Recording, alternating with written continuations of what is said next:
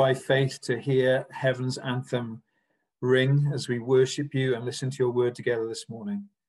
Help us to remember that we, we meet together now with a great multitude in heaven who are praising you, um, of redeemed humanity and angels and heavenly creatures, that we here in Cardiff this morning or wherever we may be as we meet together on Zoom are worshipping you with that throng. Help us to hear heaven's anthem ring, to hear that song of heaven this morning and have it affect our hearts, we pray. And we ask this for the, the sake of Jesus' name, for his glory and for his fame, Father. Amen.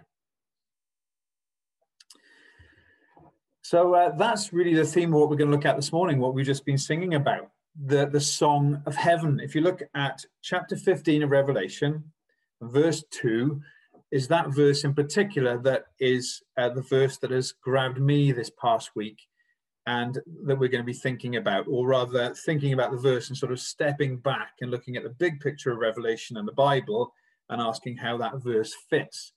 Never fear, the other stuff um, in the, the two chapters that we don't I don't cover this morning, we will try and cover in the podcast and send your questions in as well. But verse two is our focus in particular this morning. Let me just read it to you.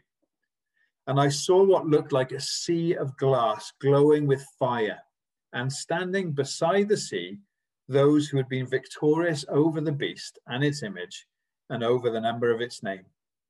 They held harps given them by God and sang the song of God's servant Moses and of the Lamb. So, actually, verse 2 and the first part of verse 3 we're looking at. They sang the song of God's servant Moses and of the Lamb. What I want to do to start with uh, is just start by reminding you of a story from Israel's history. And as I do that, remind you of the highlights of that story, be looking at chapter 15 of chapter 16 of Revelation, scanning through and asking what similarities are there between this Old Testament account and what we see here in Revelation 15 and 16.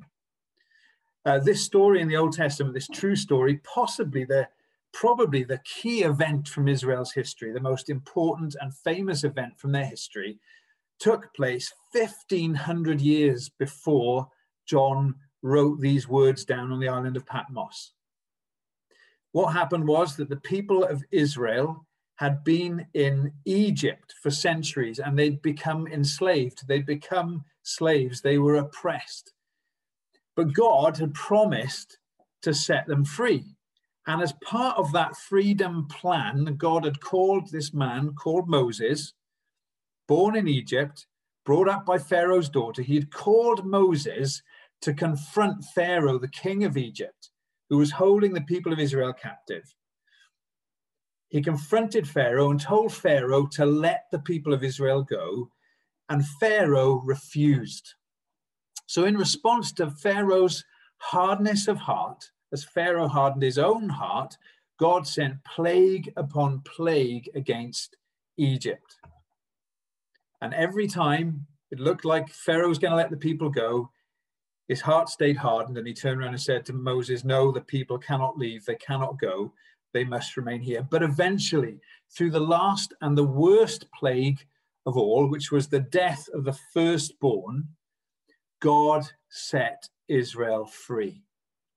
And as the plague of the firstborn began in Egypt, and as the angel of death swept through Egypt, so that the firstborn in each family died, God kept the firstborn in the Israelite families safe by providing a Passover lamb. What, what happened was that the people of Israel were, each household were to take a lamb and slaughter it, and the blood of the lamb had to be put on the doorposts of that Israelite home and when the blood was on the doorpost, the angel of death passed by so that the firstborn in that house was kept safe.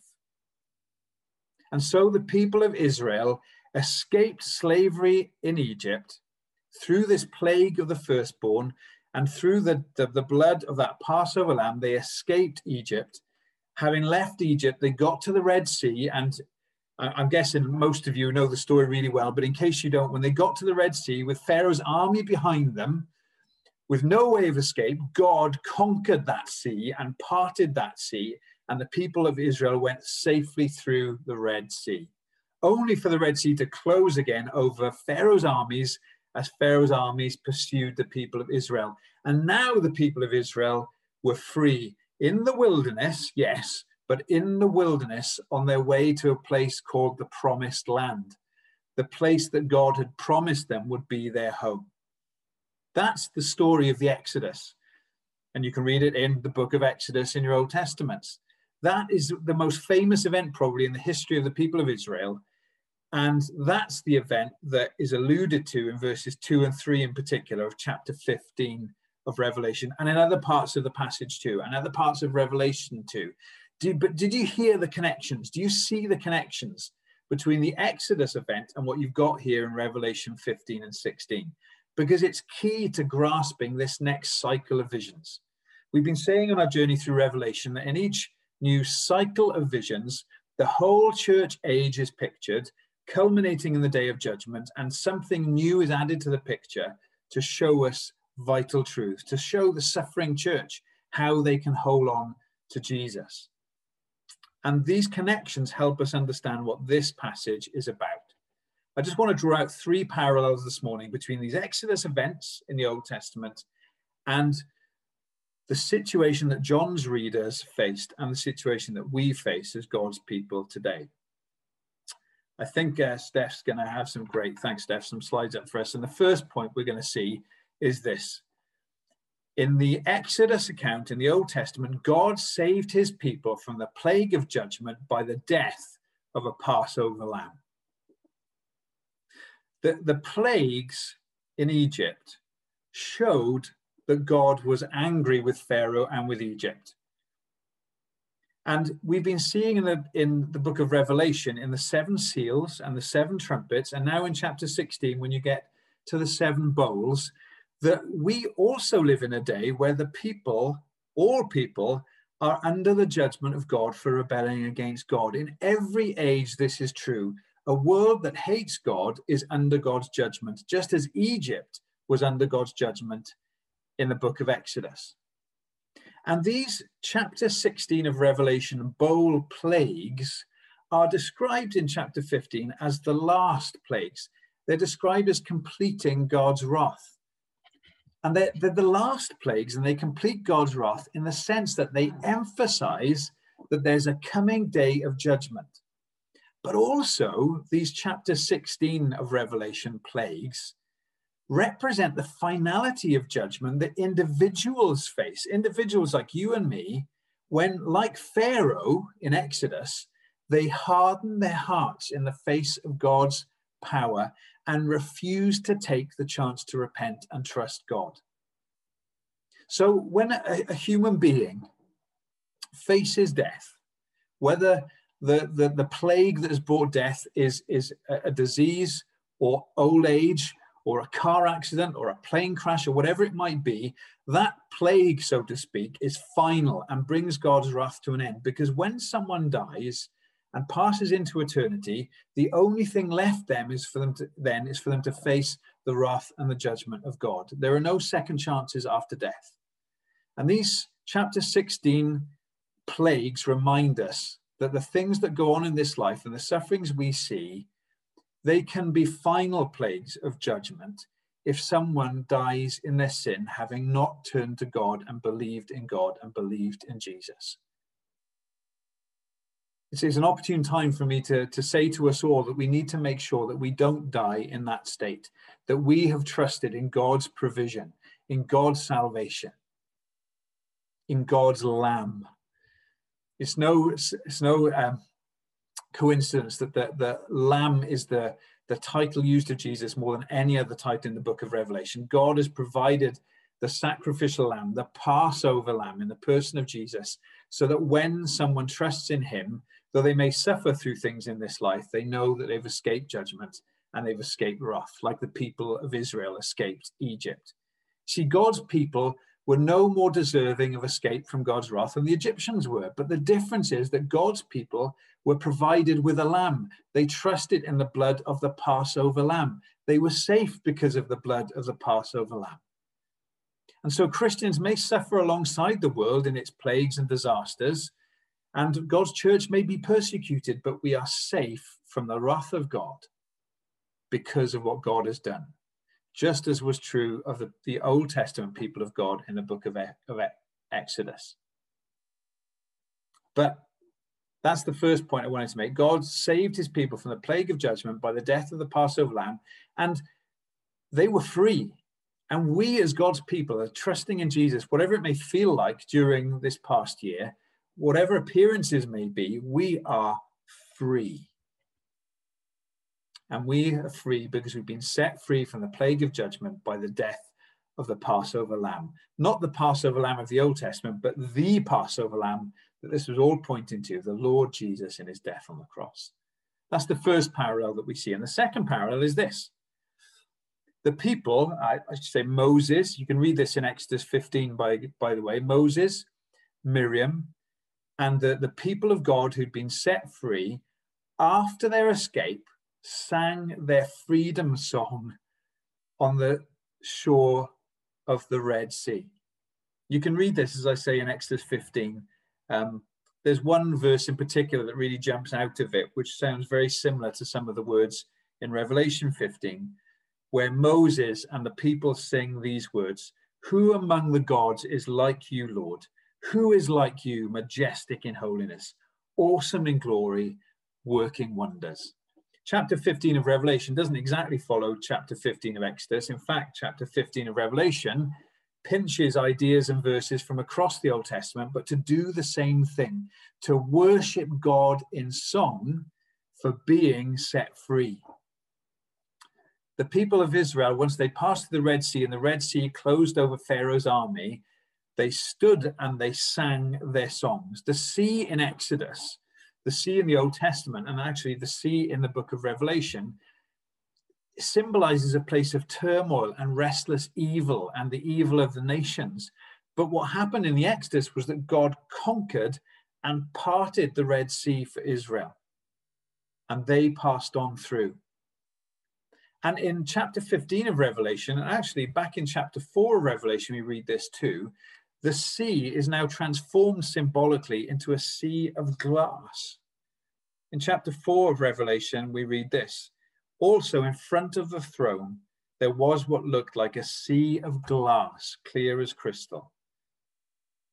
And then when we get to chapter 15 of Revelation, we read in verse 2 I saw what looked like a sea of glass, glowing with fire, and standing beside the sea, those who've been victorious over the beast. And they sang the song of God's servant Moses and of the Lamb. See, the sea now in Revelation has been transformed into a crystal sea on which God's redeemed people stand in the glorious presence of God. When in verse 5 of chapter 15 of Revelation, we see the temple and the tabernacle referred to, that's just another image for God's presence, God's glorious presence, being where God is and seeing Him in all His glory. And that's where the people of Revelation 15 stand as they sing this freedom song, this Exodus song. So, again, do you see the parallel? Back in Exodus, when they passed through the Red Sea, they stood on the shore of the sea and they sang their freedom songs, worshiping God for what he'd done. In Revelation chapter 15, that image now becomes God's people in heaven, in the presence of God, worshiping God for the exodus that he has brought them through, for the freedom that he has brought them. But this time, the exodus, the freedom that he's brought them, isn't just freedom from a place where they're enslaved, but freedom from sin and from death. We have been set free, God's people, and we are called and set free to sing these freedom songs. I love the picture here that the, the, the sea of glass is crystal with fire through it. It's almost like the sea now has become like the, the floor of heaven and the ceiling of the earth. And the fire in it is the fire of God's holiness and judgment. But there, by this crystal sea, in the presence of God, those who have died in Jesus stand and sing because they are free. What this means, in very concrete terms, is that the people you have known and loved who have trusted in Jesus are doing this right now. They are stood in the glorious, beautiful presence of the real and almighty God, and they are worshiping him and praising him that he has set them free through the blood of the Passover lamb, Jesus. That's what this means. This also means, and the reason it's here is to give John's readers and us a foretaste of what we will one day do before long. You know, one of the themes I've heard again and again and again over the last months has been how much you are longing to be back together with the whole Bridge Church singing songs of praise to our God and Father and King. And what this passage shows us is that is a biblical longing that is built into us as God's people. We are the church, by definition, an assembly, a gathering of people who have been saved and freed by the death of Jesus, the Passover lamb, to worship and sing the praises of God, to sing the new song of Revelation.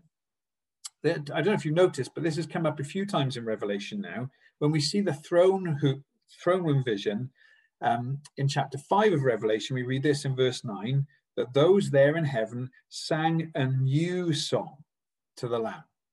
And then back in chapter 14, do you remember this from last time? We read this, chapter 14, verse 3, looking at the 144,000 in heaven with God, and they sang a new song before the throne.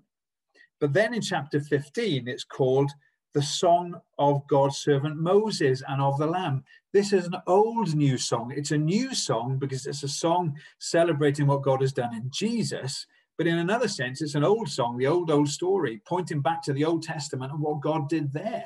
When he set his people free from Egypt, it was pointing forward to what Jesus would do on the cross to set his people free. And it's showing that we, as God's people, are redeemed and set free to sing our worship songs.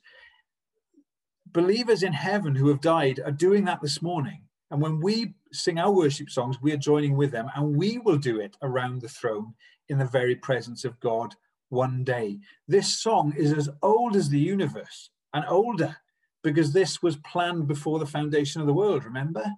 But this song is ever new in Jesus who died and lives forever.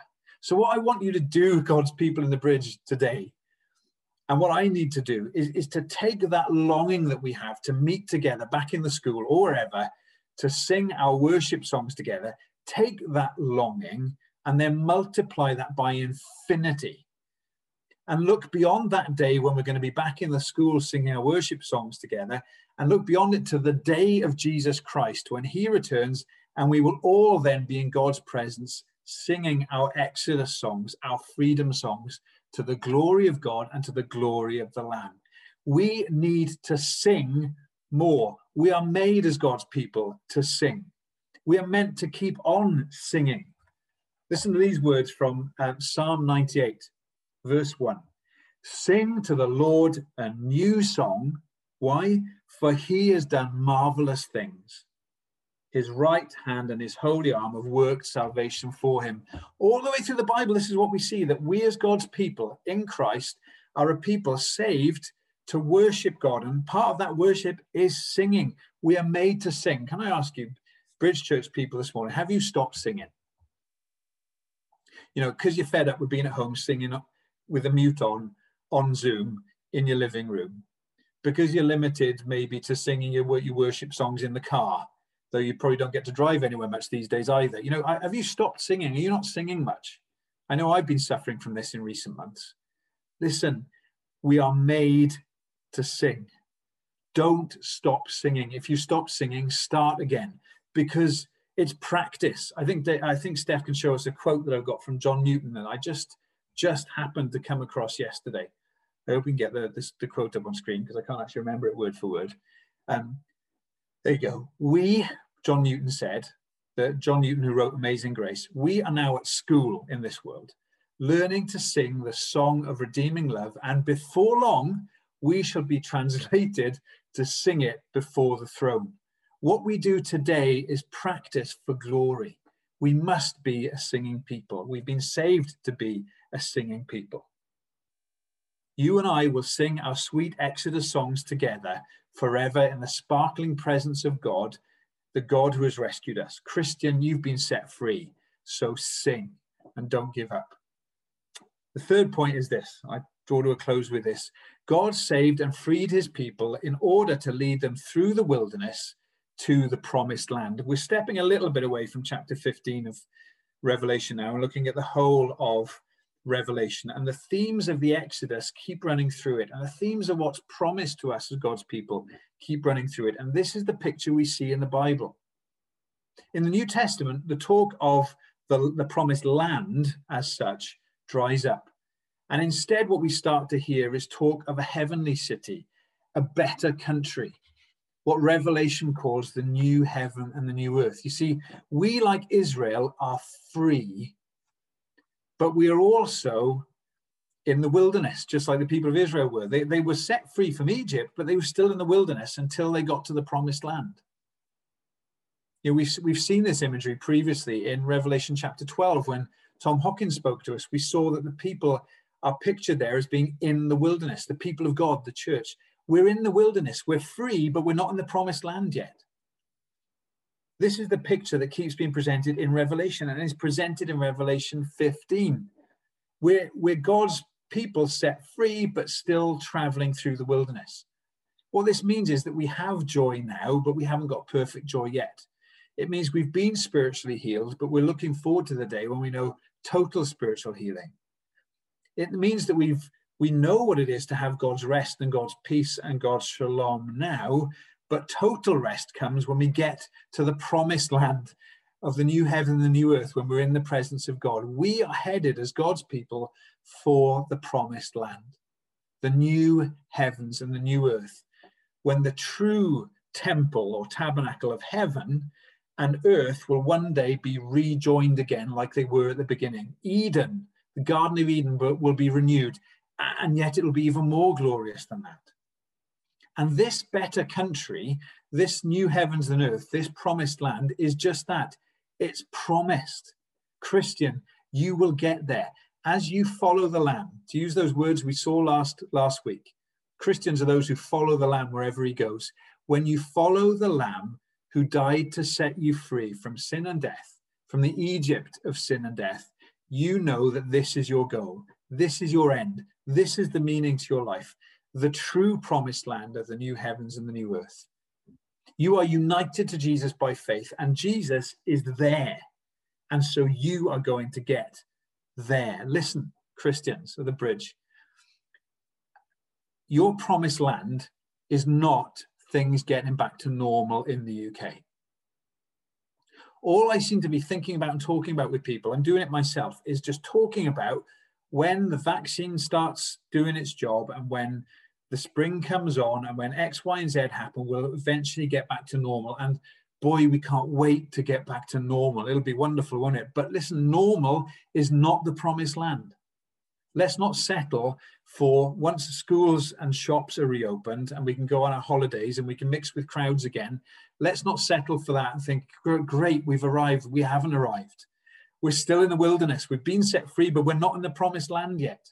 The promised land is the heavenly city come to earth. The promised land is us in resurrection bodies singing our Exodus songs forever in the presence of God.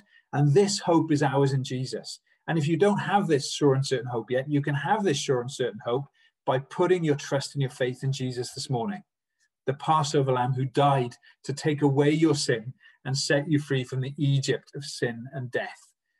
That's the promised land, being with Jesus in the new creation, not normal things being restored.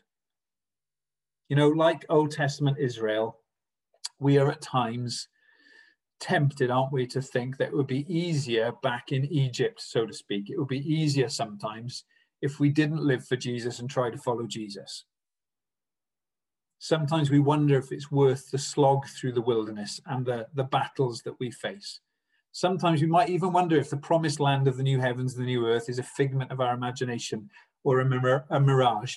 Revelation 15 says it's real and it's coming. Christian, look up, look ahead, and keep following Jesus the Lamb wherever he goes, because this is your hope. This is your future the promised land of glory. John's readers desperately needed this, didn't they, as they were under persecution in Domitian's day? They needed this glimpse into their own future. They needed this oasis in the desert. You know, Re- Revelation's quite unrelenting in the picture it shows of judgment on this earth, but but Jesus keeps giving John and the people these little glimpses, the little oases, these little breaks, showing them, giving them glimpses of the future they have to look forward to, these pointers to the journey's end. And Jesus is doing the same thing for us this morning in chapter 15 and 16 of Revelation. He's giving us an oasis, a break, a pause, a glimpse to the promised land that we can look forward to, that we know we will be in one day. We can know that as a certainty in Jesus. And you know, that's what communion is. After we've sung in a moment, we're going to be taking communion together as Dave leads us. And communion is an opportunity to pause in the trials and the storms and the plagues of life, to stop and pause and eat this meal and remember what it points forward to. It points back to Jesus' death on the cross, which won our freedom for us, and it points forward to the fullness of our joy and the fullness of our blessings in the promised land. We're going to sing in just a moment, and we're going to sing these wonderful words from the song, I Will Sing the Wondrous Story. Listen to these words from the last verse. He will keep me till the river rolls its waters at my feet. Then he'll bear me safely over made by grace for glory meet. Yes, I'll sing the wondrous story of the Christ who died for me. Sing it with the saints in glory, gathered by the crystal sea. This is our hope in Jesus. Let's. I want to. I want to hear you singing this song on mute this morning. I need to be singing this out. We're we're saved to be a singing, freed community. Let's sing this hymn. Let's sing that verse, and let's believe it's true as we look forward to the promised land gathered by the crystal sea, singing our worship songs to Jesus. Let's sing together.